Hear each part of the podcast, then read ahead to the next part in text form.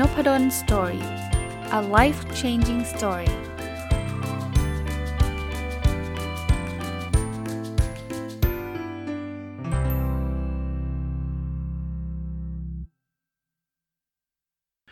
สวัสดีครับ ยินดีต้อนรับเข้าสู่นพดล Story พอดแคสต์นะครับ เมื่อวานนี้เนี่ยผมได้มีโอกาสไปร่วมในรายการหนึ่ง ใน Clubhouse นะครับ ต้องขอขอบคุณครูเฟียสด้วยนะฮะที่เชิญไปแล้วก็ร่วมกับคุณเก่งนะครับ จาก Creative Talk นะก็ดีใจที่ได้พบคุณเก่งด้วยนะเนื้อหาเนี่ยผมคิดว่าเป็นสิ่งที่น่าสนใจมากนะ ผมก็เลยอยากจะมาฝากคนฟังพอดแคสต์นพดล Story พอดแคสต์ด้วยเช่นเดียวกันนะครับ คือครูเฟียสชวนคุยเรื่องการเรียนรู้ฮะจะเรียนรู้ยังไงให้มันให้มันสำเร็จนะนะโอ้มีคนฟังเป็นพันเลยครับ ก็ก็ดีใจนะครับที่หลาย ๆ คนให้ความสนใจนะ แต่ในวันนั้นเนี่ยผมก็ก็พูดหลาย ๆ เรื่องไป แล้วก็เลยจดมานะครับระหว่างที่พูดแล้วก็มีเทคนิคหลาย ๆ คนขึ้นมาแชร์กันด้วยนะ ผมก็เลยจดมา แล้วก็วันนี้ก็เลยอยากที่จะเอามาเล่าให้ฟังนะเอออย่างแรกสุดเนี่ยสำหรับผมนะคือเวลาเราเราจะหาเทคนิคการเรียนรู้เนี่ยผมอยากให้เรา step back มา1 step ก่อนคำถามแรกที่ผมคิดว่าน่าสนใจในการถามก็คือ เราจะเรียนรู้ไปเพื่ออะไรฮะมีคน ถามผมบอกอ่านอ่านหนังสือยังไงให้ได้หลายเล่ม เรียนคอร์สออนไลน์ยังไงให้สำเร็จอะไรเงี้ย ซึ่งดีนะครับก็เป็นคำถามที่ดีนะแต่ผมอยากที่จะย้อนกลับมา เพราะว่าถ้าเราไม่ start with why นะ มันก็เหมือนกับเราอาจจะทำตามแฟชั่นน่ะเราทำตามคนอื่นน่ะเห็นคนอื่นเขาอ่านหนังสือกันเราก็จะอ่านบ้างนะ แล้วหลาย ๆ ครั้งเนี่ยพอเราไม่มีวายของตัวเอง คือไม่มีคำว่าทำไมเนี่ย มันทำไม่ได้สักพักเนี่ย มันก็มันก็ไปไม่รอดครับไปไม่รอดก็คือ พยายามอ่านมา3 4รอบแล้วมันก็ไม่สำเร็จ เหมือนเหมือนคนพยายามออกไปวิ่งครับ ก็จะมีคนที่วิ่งแล้วชอบแล้วก็สำเร็จแล้วกับคนที่อาจจะวิ่งแล้วไม่เห็นชอบเลยแล้วก็เลิกไป ผมว่าทั้งสองคนนี้มีความสามารถไม่ได้ต่างกันหรอกครับ แต่ต่างกันตรงที่คนแรกอาจจะรู้คำว่าวายมากกว่าคนที่ 2 คือเขาอาจจะมีการตั้งเป้าไว้ชัดเจนว่าเขาเนี่ยอยากที่จะลดน้ำหนัก เป็นกี่กิโลเพื่อที่จะแต่งงานลองลองนึกภาพนะคนลดน้ำหนักเนี่ยส่วนใหญ่เนี่ยถ้ามันมีอีเวนต์ใหญ่ๆนะผมยกตัวอย่างเลยเถิดไปนิดนึงนะ เช่นกำลังจะแต่งงานอีก 3 เดือนข้างหน้าเนี่ยส่วนใหญ่จะลดสำเร็จ เพราะวายมันแรงมากไงคำว่าทำไมเนี่ยมันแรงมาก แต่ถ้าเกิดว่าลดไปก็เท่านั้นลดไปขำๆคนอื่นเขาลดกันก็ลดบ้างอะไรเงี้ยส่วนใหญ่ก็จะไม่สำเร็จ กลับมาที่การเรียนรู้ครับ ผมผมเปรียบเทียบเป็นเรื่องหนังสือกันแล้วกัน ก่อนที่จะมาบอกว่าหนังสือเล่มนี้เนี่ยเราจะอ่านหรือไม่อ่านเนี่ยต้องถามก่อนว่าอ่านไปทำไม คือจริงๆว่าทำไมไม่จำเป็นต้องเพื่อรวยหรือว่าเพื่อความสำเร็จในชีวิตเสมอไปนะ เพื่อความสุขก็ได้นะ เพื่อความเพลิดเพลินก็ได้นะ อ่านนิยายเนี่ยบางทีไม่ต้องมานั่งแบบโอ้ยหาข้อคิดจากนิยายไปปรับใช้กับชีวิตอะไรไม่ต้องแบบนั้นก็ได้นะ เราแค่สนุกกับมันเนี่ยนั้นข้อแรกของผมนะ คือต้องตอบคำถามไม่ได้ก่อนว่า เราเรียนรู้เรื่องนี้ ไปเพื่ออะไรนะผมตอบได้เกือบทุกอันเลยนะครับ ที่ผมเรียนรู้หนังสือทุกเล่มที่ผมอ่านเนี่ยผมจะมีเป้าหมายชัดเจน หนังสือเล่มนี้อ่านเพื่อ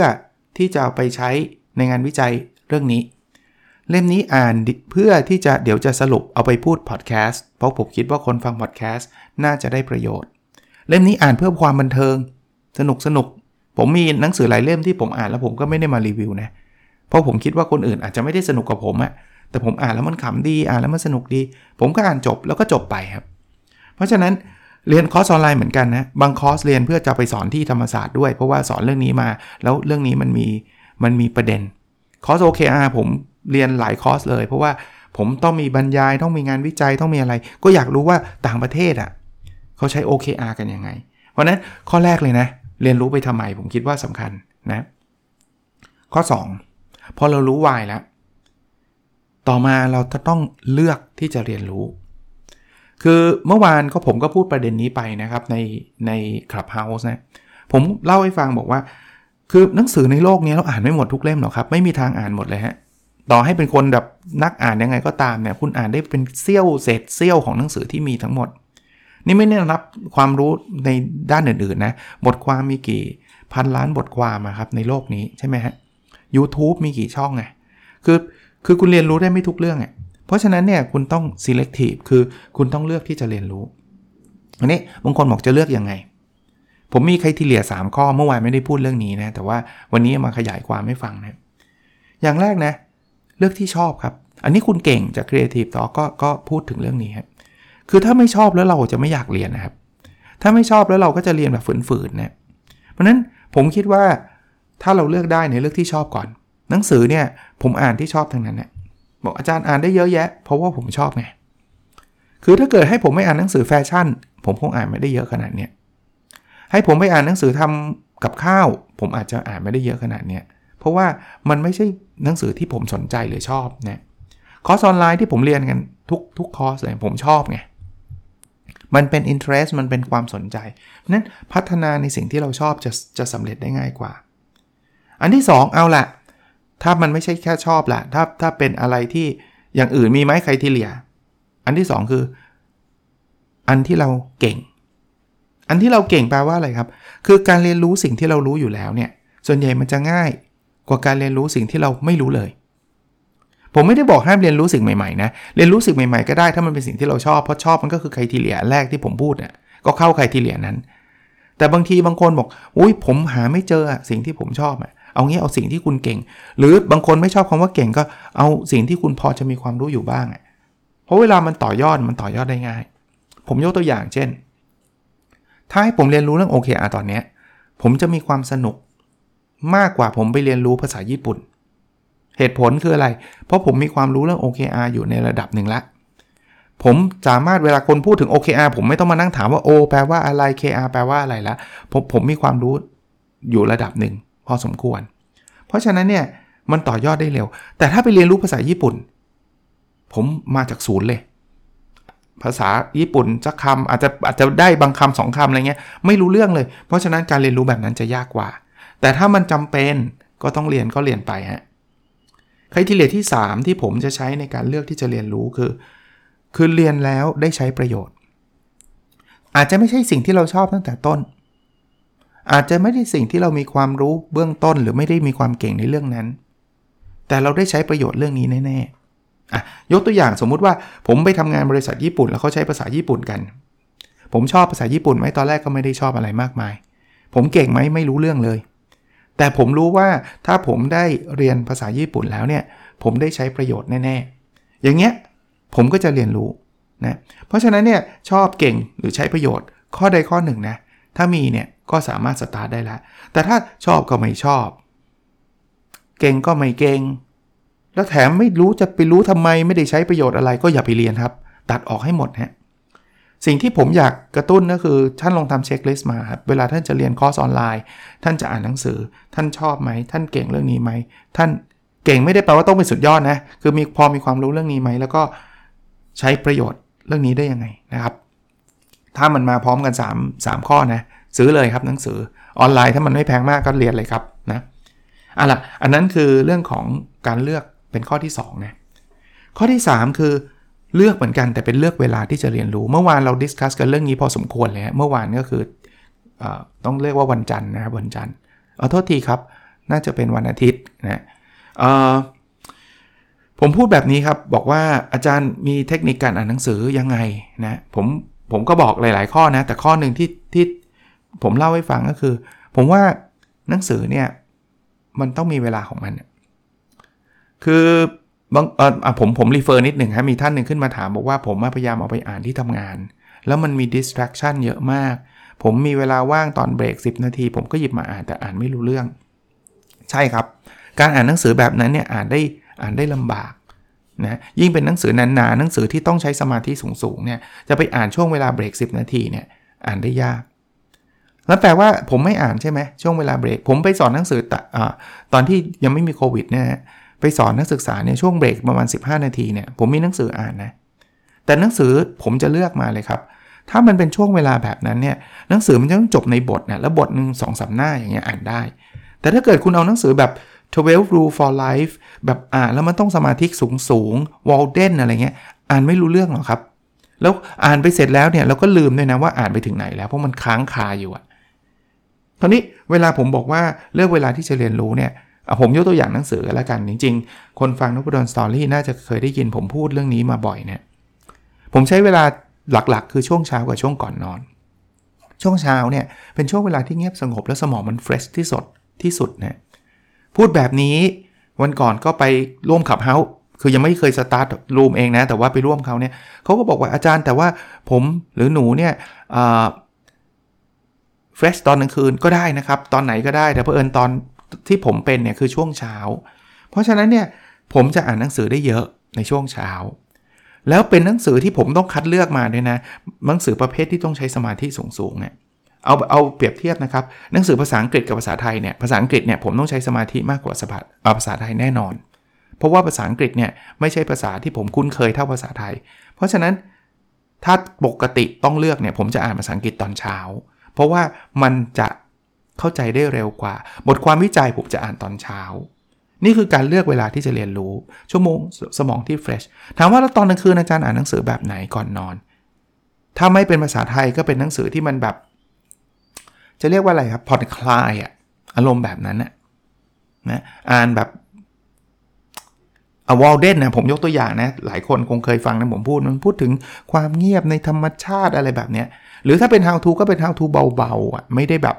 ต้องใช้ความสมองเยอะอะเลือกเวลาครับ แล้วท่านจะเรียนรู้ได้เยอะคอร์สออนไลน์เช่นเดียวกัน หรือเรียนรู้อย่างอื่นเช่นเดียวกัน อ่านหนังสือเรียนเนี่ยอ่านตอนเช้าส่วนใหญ่นะถ้าเป็นตอนผมเป็นนักเรียนนักศึกษาเนี่ยหรือนิสิตเนี่ยผมก็อ่านตอนเช้า เพราะตอนเช้าจะเป็นช่วงเวลาที่ fresh นะข้อที่ 4 ครับ อ่านเสร็จแล้วบางคนบอกอ่านแล้วไม่เห็นมีอะไรดีขึ้นใช่ครับ เพราะว่าอ่านเนี่ยมันแค่ input ไงข้อนี้เราก็ discuss กันเยอะเลยครับเมื่อเมื่อวันอาทิตย์ที่ผ่านมาเราบอกว่าในในห้องนั้นก็พูดบอกว่า อ่านแล้วเนี่ยมันต้องนำไปใช้ประโยชน์ครับ มีการพูดถึงขนาดที่ว่าถ้าใครเคยได้ยินนะ Pyramid of Learning อะการเรียนรู้ที่ดีที่สุดเนี่ยไม่ใช่การฟังเลคเชอร์แล้วจบ ถ้าไปเรียนคอร์สออนไลน์แล้วฟังเลคเชอร์เฉยๆเนี่ยเราจะไม่ได้ไม่ได้อะไรมากเดี๋ยวเราก็ลืมครับ ดีที่สุด เอาดีดีดีเอาเอาดีกลางๆก่อน เรียนแล้วเอาไปใช้ประโยชน์ ใช้ประโยชน์ยังไงอะผมยกตัวอย่างนะ ผมเรียนคอร์สออนไลน์เรื่องไอ้แพลตฟอร์มอะที่เขาสอนเรื่องการธุรกิจแพลตฟอร์มเนี่ยผมก็เรียนเสร็จมีการเขาให้ฝึกทำนะ มี assignment อันนี้อันนี้เริ่มมีมีมีประโยชน์ละ ได้เริ่มทำ แล้วผมก็ไปทำจริง ๆ ครับ ผมไปทำไอ้แพลตฟอร์ม Bookoins ถามว่ามัน โอ้ยมันประสบความสำเร็จมากมายแบบไม่ฮะ ไม่ได้ขนาดนั้นเลยครับ ก็มากกว่าที่ผมคิดอะ่ะ มีคนมาลง book review 5 600 คนนะครับ เข้ามามีหนังสือน่าจะประมาณ 200 กว่ารีวิวแล้วนะครับ แต่ว่ามีคนสมัครสมาชิกน่าจะ 6 700 คนนะฮะถ้าเอาในในพูดแล้วประชาสัมพันธ์แล้วกัน ถ้าใครสนใจเข้าไปนะ w w w b o o k o i n s com นะ ลองไปใช้ดูก็แล้วกัน แต่แต่สารภาพว่าตัวเองก็ตอนหลังก็ไม่ค่อยได้มีเวลาไปไปไปเขียนมากนักนะฮะ anyway อันนี้คือการได้ใช้ประโยชน์จากความรู้ และความรู้ที่เราเรียนเนี่ยมันก็ยังยังติดอยู่กับเรา แต่เขาบอกว่าขั้นที่ดีที่สุดคือเอาไปใช้สอนคนอื่น ข้อนี้ผมเลยเล่าให้ฟังว่า ผมได้มาโดยธรรมชาติ ผมเป็นคนโชคดีคือผมเป็นอาจารย์ เพราะนั้นอย่าง OKR เนี่ยผมไปเรียนคอร์สออนไลน์มา ผมไปอ่านหนังสือทุกเล่มที่ผมอ่านออกนะ ไม่ว่าเป็นภาษาไทยภาษาอังกฤษมาเนี่ย นอกจากผมเอาไปใช้ประโยชน์และไปให้คำแนะนำต่างๆ กับคนอื่นแล้ว ผมยังได้มีโอกาสไปบรรยายไปสอนนี่ยแล้วเวลาเราจะไปบรรยายไปสอนเนี่ยเราจะเรียบเรียงความคิดของเรา จะทำยังไงให้เขาเข้าใจได้ง่าย ขั้นนี้จะทำให้เราเนี่ยเรียนรู้เรื่องนั้นได้ดีที่สุด หนังสือเดี๋ยวนี้อ่านเสร็จไม่ได้อ่านเฉยๆมาสรุป เพื่อเอามาพูดพอดแคสต์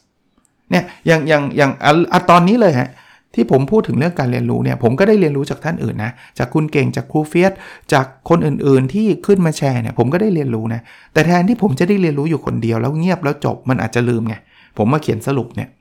แล้วเสร็จแล้วเนี่ยผมก็มาเล่าให้ฟังในพอดแคสต์เนี่ยเรียบเรียงเป็นคำพูดเนี่ยเนี่ยผมผมได้เรียนรู้เพิ่มขึ้นอีก เพราะผมต้องเรียบเรียงนะครับอันนี้คืออันที่4นะเอาความรู้นั้นไปใช้ประโยชน์ได้อย่างไร ข้อสุดท้ายนะที่เป็นข้อแนะนำ แล้วสุดท้ายผมจะมีมีมีทิ้งท้ายไว้นิดหนึ่งคือเรียนรู้มันเป็นสิ่งที่ดีครับ แต่อะไรที่มันมากเกินไปไม่ดีหรอกครับ คือไม่ใช่ว่าเราจะตั้งหน้าตั้งตาเรียนรู้กัน 24 ชั่วโมงเลยผมว่ามันเยอะไป พักบ้างครับ ในคอร์สออนไลน์อันนึงที่ผมเรียนค้างไว้นะครับ คือ learn how to learn เนี่ยเขาบอกว่าช่วงเวลาพักเนี่ยเป็นช่วงเวลาที่สมองเราเนี่ยจะต่อจุดที่เราเรียนรู้มา จุดเนี่ย เขาเรียกว่า dot เนี่ย dot เนี่ยมันเหมือนความรู้เป็นชิ้นชิ้นชิ้นชิ้นชิ้นชิ้นมาจากไหนมาจากการอ่านหนังสือเรียนคอร์สออนไลน์ไปฟังคนอื่นพูด ฟังพอดแคสต์เราจะได้ information มาเป็นจุดจุดจุดจุดจุดจุดจุดแต่ถ้าเกิดคุณฟังฟังฟังอย่างเดียวอ่านตะลุยแหลกอย่างเดียวแล้วจบเนี่ยคุณจะมีจุดเต็มหัวเลย แต่คุณจะไม่ค่อยไม่รู้ว่ามันรู้ไปทำไมอะแล้วเดี๋ยวจุดพวกนั้นก็จะลืมไป เขาบอกวิธีการต่อจุดคือ คุณออกไปเดินเล่น คุณออกไปออกกำลังกาย คุณออกไปวิ่ง คุณไปล้างจาน คุณไปอาบน้ำ คือพักบ้างครับไอ้ช่วงพักเนี่ยไม่ใช่เป็นช่วงที่แย่นะบางคนบอกอุ้ยพักเนี่ยไม่ได้งาน จริง ๆ พักเนี่ยมันทำให้สมองเราเนี่ยสามารถเอาไอ้จุดหรือความคิดพวกเนี้ยที่เราเข้าเอาเข้าไปจากการฟังการอ่านการทำอะไรเงี้ยมันจะต่อแล้วกลายเป็นเรื่องราวสังเกตไหมครับไอเดียดีๆเนี่ยบางทีเกิดมาตอนเราล้างจานไอเดียดีๆเกิดมาตอนเราอาบน้ำไอเดียดีๆเกิดมาตอนเราออกไปวิ่ง เดินเล่น นี่คือที่ผมพูดเนี่ยคือเกิดมากับผมหมดเลยนะ เพราะนั้นเนี่ย ผมสรุปให้ฟังนะหข้อนะสำหรับผมนะเวลาจะเรียนรู้หนึ่งคือถามตัวเองว่าเรียนไปทำไม 2 คือเลือกที่จะเรียนเลือกยังไงเลือกจากความชอบ ความเก่งแล้วก็ประโยชน์ที่จะได้รับ อันที่ 3 คือเลือกเวลาที่จะเรียนรู้นะหาเวลาที่มันเหมาะสม อันที่ 4 คือเอาความรู้นั้นไปทำประโยชน์ต่อ เช่น เอาไปสอนคนอื่น หรือเอาไปพัฒนาทำทำอะไรที่มัน hands-on อะทำจริงๆนะอันที่ 5 คือพักบ้างนะครับ อันนี้เรื่องสุดท้ายที่จะฝากไว้ในวันนี้คือสไตล์การเรียนรู้ของแต่ละคนไม่เหมือนกันครับ สังเกตไหมครับ บางคนเนี่ยให้อ่านหนังสืออ่านได้ แต่ให้เรียนคอร์สออนไลน์เรียนยังไงก็ไม่จบ แต่บางคนกลับกัน เรียนคอร์สออนไลน์เรียนได้ แต่อ่านหนังสือยังไงก็ไม่ชอบ บางคนอีกแบบหนึ่งคือไม่อ่านหนังสือไม่เรียนคอร์สออนไลน์อะเราอาจจะชอบฟังมากกว่า เราเราชอบฟังพอดแคสต์เราชอบฟัง Clubhouse อย่างเงี้ย คือสไตล์ของแต่ละคนเนี่ยมันแตกต่างกัน หาให้เจอครับว่าอะไรเนี่ยที่เราจะเรียนรู้ได้ แล้วผมต้องบอกแบบนี้นะ เดี๋ยวนี้เนี่ยสื่อสื่อนึงโทษทีครับความรู้ชุดหนึ่งเนี่ยมันมีเกือบให้เราเกือบทุกที่เลยนะหนังสือยกตัวอย่าง ถ้าใครไม่ชอบเป็นคนอ่านเนี่ยรุนไปซื้อหนังสือมาฟังก็ได้นะ ถ้าเป็นคนพวกพวกเรียนรู้จากการฟังเนี่ยมันมีนะนะถ้าเป็นหนังสือภาษาอังกฤษเนี่ยมีเลยนะ ส่วนใหญ่จะมีก็แล้วกันบอกแบบเนี้ยนะ เพราะฉะนั้นเนี่ยเราเราลองเลือกสไตล์ของเราดูนะครับสไตล์การเรียนรู้เนี่ยมันมีอยู่ 3 กลุ่ม กลุ่มแรกคือใช้วิชวลอะวิชวลเลอร์นิ่งคือมองอ่านอย่างเงี้ยอ่านดูคลิปอย่างเงี้ยคือการใช้การมองนะสไตล์ที่ 2 คือใช้การฟังขับเฮาที่มันดังมาได้เนี่ยเพราะว่าคนชอบเรียนรู้ผ่านการฟัง การฟังเนี่ยได้เปรียบการมองนิดนึง ตรงที่มันมันมันทำอย่างอื่นไปด้วยได้ ถึงแม้ว่าสมาธิมันอาจจะไม่ดีดีเท่านะ แต่ว่าเราวิ่งเราก็ฟังได้ถูกไหมแต่ถ้าเกิดเราวิ่งเราต้องมาอ่านหนังสือไปด้วยวิ่งไปด้วยมันคงลำบากถูกปะเพราะฉะนั้นเนี่ยการฟังก็จะได้เปรียบในมุมนี้นะครับ แต่ว่าบางอย่างมันอาจจะติดขัด เช่น การอธิบายกราฟเนี้ยผ่านการฟังเนี่ยมันมันสู้การมองไม่ได้นะอันสุดท้ายคือการทำคือบางคนเนี่ยอาจจะไม่ได้มอง ไม่ค่อยชอบอ่านหนังสือ ไม่ค่อยชอบฟังพอดแคสต์แต่ชอบฝึกปฏิบัติแล้วเรียนรู้จากการปฏิบัติที่บอก learning by doing ฮะ ก็ไม่มีอันไหนดีกว่าอันไหนนะครับ ส่วนตัวถ้าถามผมเนี่ยตอนหลังๆผมเอียงมาทางฟังพอๆกับการอ่านนะครับ การทำก็มีบ้างก็มีบ้างนะครับ ผสมผสานกันไปครับ สื่อบางสื่อคุณอาจจะเหมาะที่จะฟัง บางสื่ออาจจะเหมาะที่จะอ่าน บางสื่ออาจจะเหมาะที่จะทำก็ก็ว่ากันไปนะครับ ก็อย่างที่บอกนะฮะเห็นเป็นประโยชน์แล้วก็มีคนฟังเป็นพันเลยนะ ก็ก็ดีใจสำหรับห้องอื่นเขามีเป็นเป็นหลายพันก็ก็เข้าใจครับ คือเราไม่ได้เปรียบเทียบอยู่แล้ว แต่ว่า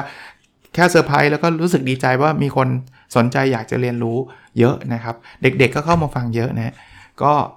ก็เขาก็อยู่ในวัยการเรียนรู้จริงๆการเรียนรู้เนี่ยมันไม่ได้หยุดแค่เฉพาะในมหาวิทยาลัยหรือในโรงเรียนนะอายุ 20 30 40 50 60เกษียณแล้ว เดี๋ยวนี้เรียนรู้กันได้หมดนะก็โอเคนะครับ เอามาฝากนะครับ แล้วเราพบกันในสดถัดไปนะครับ สวัสดีครับ